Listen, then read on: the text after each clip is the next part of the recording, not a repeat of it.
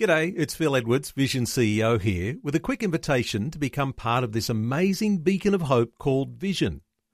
Together we can put our love into action to help people of all kinds build or rebuild their lives on the truth of God. Please consider the part you can play during our upcoming Visionathon appeal, remembering that it's your support that makes Vision possible, including this podcast. 2020, bringing a biblical perspective on life, culture, and current events. Weekdays on UCB's Vision Radio Network. Find out more at vision.org.au. Well, we are getting our head around a very, very controversial topic. Uh, you might remember just recently the major controversy that erupted in the secular media over Senior Government Minister Eric Abetz, who found himself in hot water for an assertion that he made that there may be a connection between abortion and breast cancer. Well, of course, all of the heat of that debate, the heat of the argument, uh, caused Senator Abetz to maneuver himself away from the comments that he'd made, uh, distancing himself from those comments. But as the dust settles, what is the evidence that there is a link between abortion and breast cancer?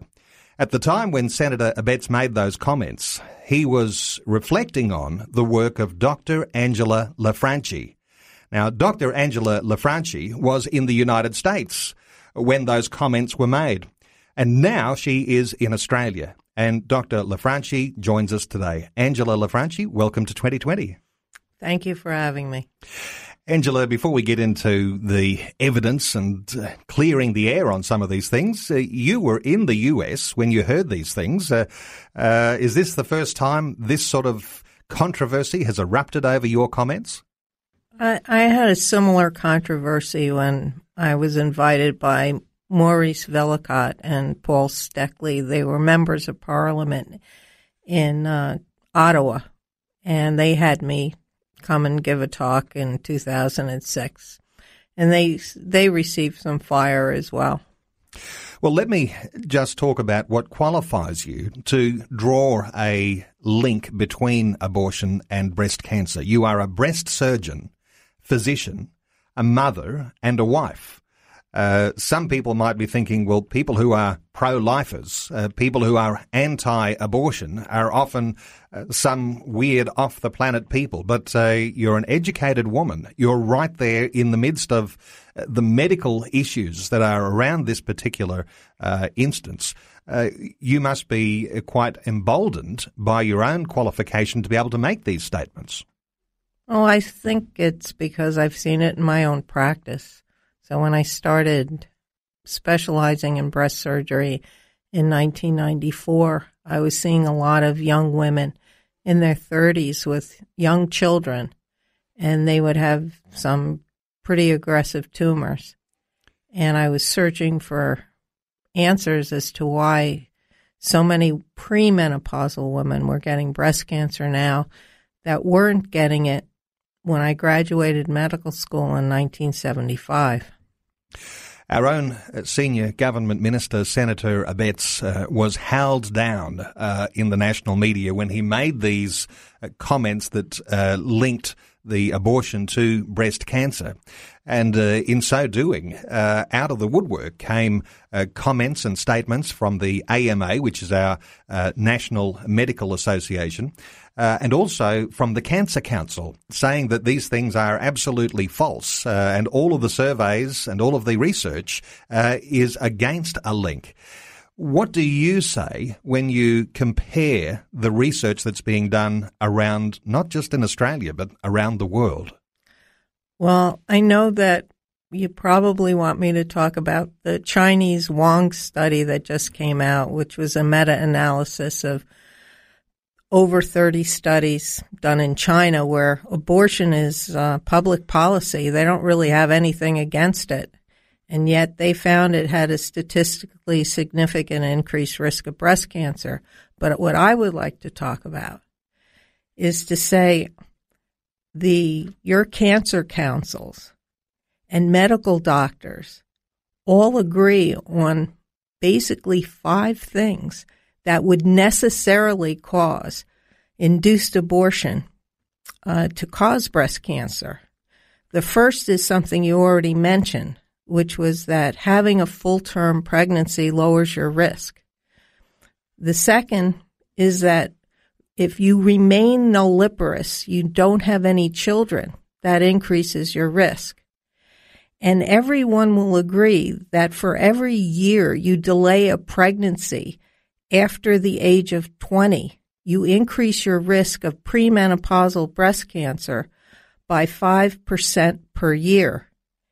And the fourth thing is that if you've already had a child when you have an abortion, each child that you have after your first pregnancy decreases your risk another 10%.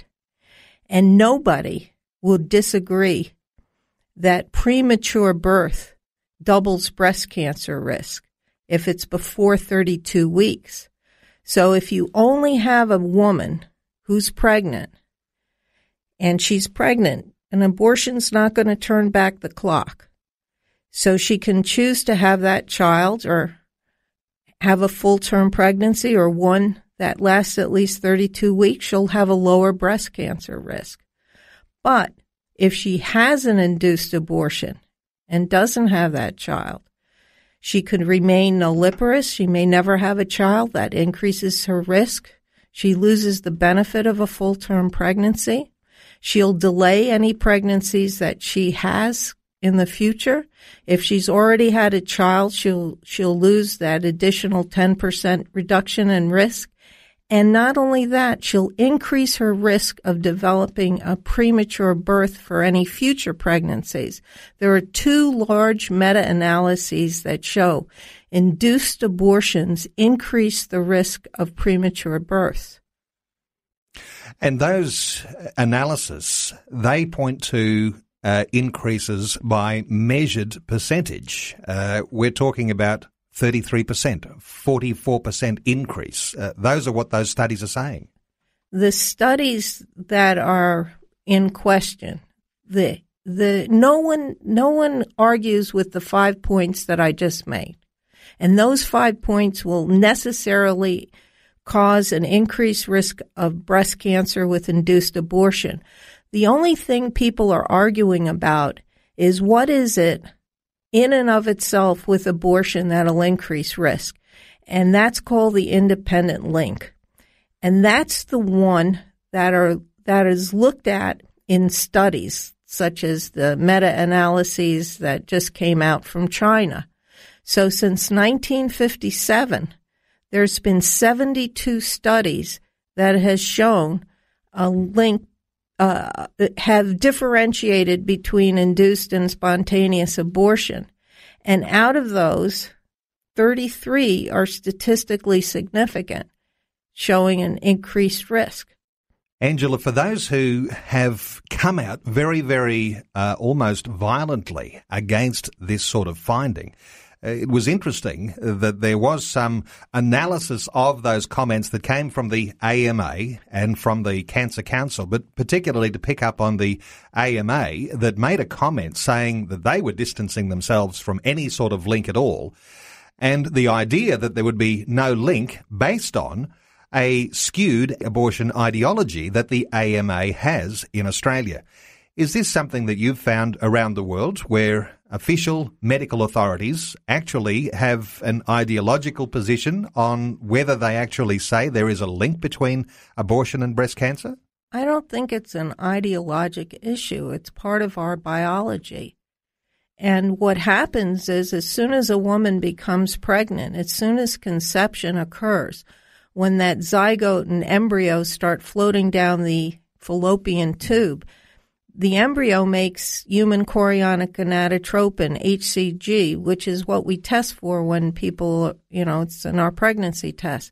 Well, what that does is it stimulates the mother's ovaries to produce a lot of estrogen and progesterone, which makes our breasts grow. That's why one of the earliest signs of pregnancy is sore and tender breasts. So by 20 weeks, we've doubled the amount of breast tissue in our breasts.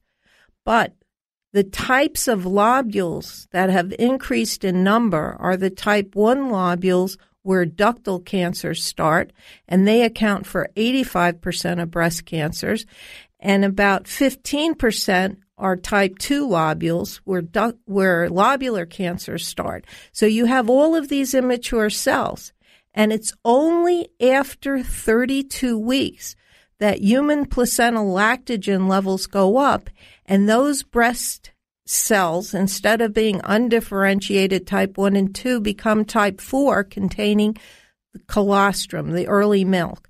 That is why you get cancer resistance after a full term pregnancy because you have more cancer resistant uh, tissue.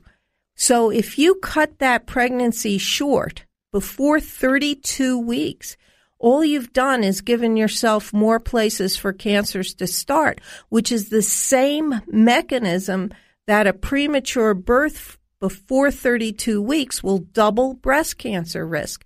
So you can't believe in the medical fact that a premature birth doubles breast cancer risk if it's before 32 weeks and then deny an abortion breast cancer link because really what's the difference between the premature birth of a live infant or the the premature delivery of a dead and dismembered one in terms of what happens to those that mother's breasts in that hormonal environment of pregnancy. There is no difference. We'll be back and continue our conversation, a controversial conversation about a link between abortion and breast cancer. Our guest, Dr. Angela Lanfranchi, who's a breast surgeon, who's a physician, a mother and a wife, and who was at the centre of that recent controversy there where Senior Government Minister Eric Abetz found himself in hot water for an assertion that there may be a connection between abortion and breast cancer. We'll be back to talk some more in just a short while. We're back talking about that very, very controversial topic. Is there a link between abortion and breast cancer? You'll remember there was a huge controversy here in Australia just recently when Senator Eric Abetz found himself under the gun for an assertion that there may be a connection between abortion and breast cancer. Well, the lady who is at the centre of that controversy U.S. surgeon, breast surgeon, physician, mother and wife, Dr. Angela Lanfranchi is our guest, and we are trying to, as the dust settles, uh, get to the idea that there is evidence for this link between abortion and breast cancer. Angela, just quickly, the changes that happen in a woman's body when she falls pregnant uh, indicate this evidence is very, very easily seen by ordinary people. Yeah, as soon as a woman gets pregnant, one of the earliest signs of a pregnancy is sore and tender breasts. And that's because her breasts start enlarging. In fact, they double in volume by 20 weeks, the midpoint of her uh, pregnancy. And what she's done is she's increased the number of type 1 and 2 lobules where ductal and lobular cancers start and she only starts to get that um, protection of a full term pregnancy when her hormonal changes happen after 32 weeks, which fully mature the breast tissue to milk producing tissue where cancers don't start. So after a full term pregnancy, about 85% of a woman's breast tissue is completely um, changed to genetic there you have genes that are actually up and down regulated that are permanent changes that help protect that woman her entire life by reducing her risk for breast cancer. So that's why if you cut that development short before that 32 weeks, you've left her breasts with more places for cancers to start. And that's the same biological mechanism that occurs when everybody recognizes that premature births before 32 weeks doubles breast cancer risk. Tell me about the Chinese research because, as we mentioned in the last segment, in China they have a one child policy. So there is a lot of induced abortions that are going on in China. So their research counts because there's 1.3 billion Chinese. How important is it to look at the research that's coming from China if you are looking for evidence of links? Well, if people are worried that research, research might be skewed by researchers who want uh, certain outcomes. The Chinese are pretty bulletproof because that's part of their policy. Induced abortion is part part of their one child policy, and they had done 36 studies in China. And uh, Dr. Wang had done a meta analysis where he analyzed those 36 studies in a group. And what he found was that if one induced abortion increased a woman's risk about 44%. And it was higher if they had two abortions, and it was even higher if they had three abortions. And that demonstrates what's called a dose effect, the same kind of effect you would get with cigarettes causing lung cancer. The more cigarettes you smoke, the higher your risk. Let's talk about links between cigarette smoking and cancer because it's not just a arbitrary way of saying there must be a criteria that says there's a link. Uh, there are some official medical criteria uh, that show there is a causal link there between smoking and cancer. Are there the same causal links and criteria uh, for this issue of uh, of abortion and breast cancer? Yeah, I think that this situation we're in now is very similar to what happened in the United States uh, when it became clear that cigarettes was causing lung cancer. And even though there was a lot of data, and the first study was 1928 showing a link between cigarettes and lung cancer, the uh, National Cancer Institute wasn't putting out that information because the director of the National Cancer Institute is a political appointee. And he had a lot of pressure from the tobacco state senators, like the senators from Kentucky and Tennessee, where their economies was dependent upon producing tobacco. And they said, if you put this out, it's going to hurt us. So they were saying things like some studies say yes, some studies say no. There might be an effect, there might not be an effect. But in 1964, Sir Austin Bradford Hill came out with a list of nine criteria that would have to be fulfilled before you would actually say X causes Y, that cigarettes cause lung cancer. And since the studies that had been done fulfilled those nine criteria, our U.S. Surgeon General in 1964 said, yes, cigarettes were a cause of lung cancer. So those Bradford Hill criteria are fulfilled by the studies that have been done since 1957. And that's why there is a causal link. Let me ask you about the idea of medical authorities uh, trying to distance themselves from a link between abortion and breast cancer for fear of some level of public hysteria. Uh, is there a, a, risk that people might become very fearful of having been misled or made wrong decisions, or that there may even be a whole lot of legal implications if someone actually says there is a link? What are your thoughts on public hysteria and fear? I I think that women have to understand that most women who get breast cancer have never ever had an abortion. And most women who have an abortion will never ever get breast cancer. Just like most women who smoke will never get lung cancer. But we still tell them that there is a risk. So the actual risk overall by meta analysis in terms of epidemiologic um, magnitude is small for the risk between abortion and breast cancer, but it's there. And it's a risk shared over millions of women in the United States. So I think it's very similar to what happened when women found out in my country about hormone replacement therapy increased their breast cancer risk by 26%.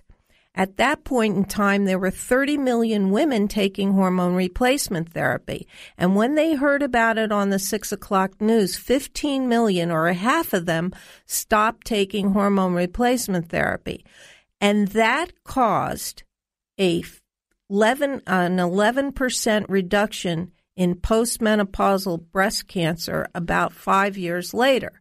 So it's a small risk, but it was over millions of women. So it impacted incidence and statistics. So because abortion is prevalent in my country, there's 1.2 million a year. Even if it's a small risk, that can account for many cases of breast cancer.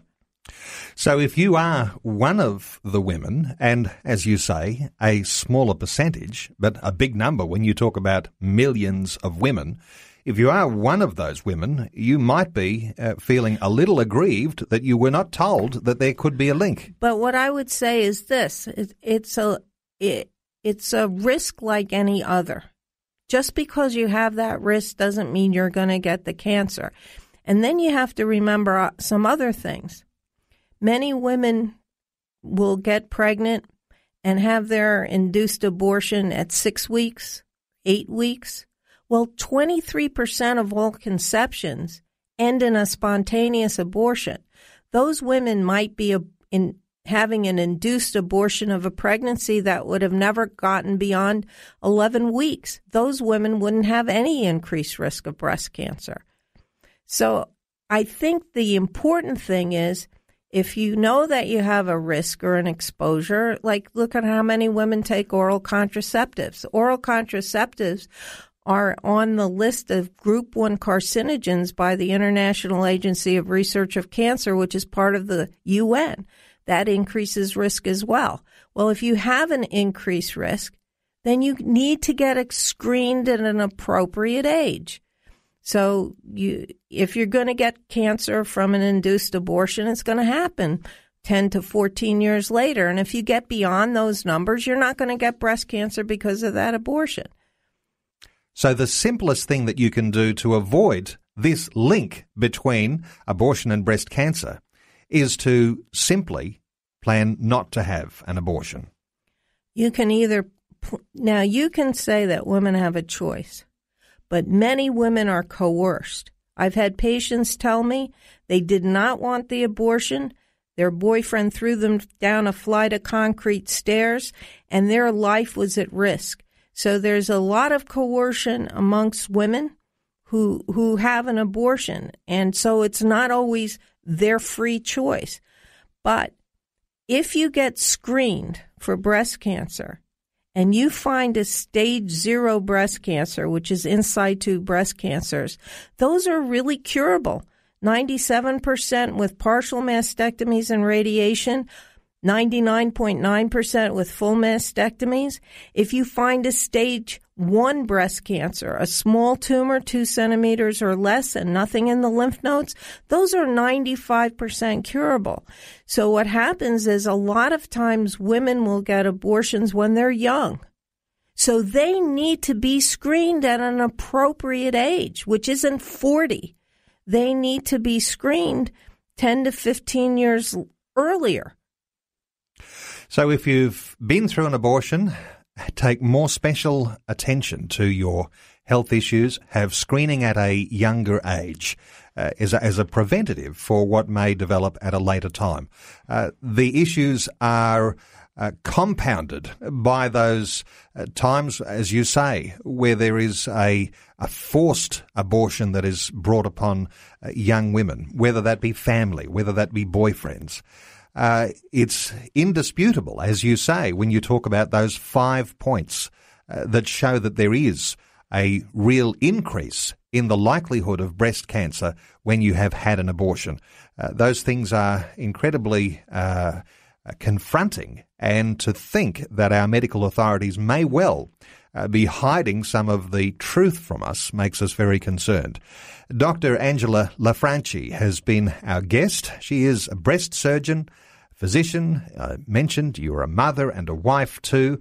and certainly appreciate your thoughts and your insights as the dust settles on this major controversy that we've had in Australia.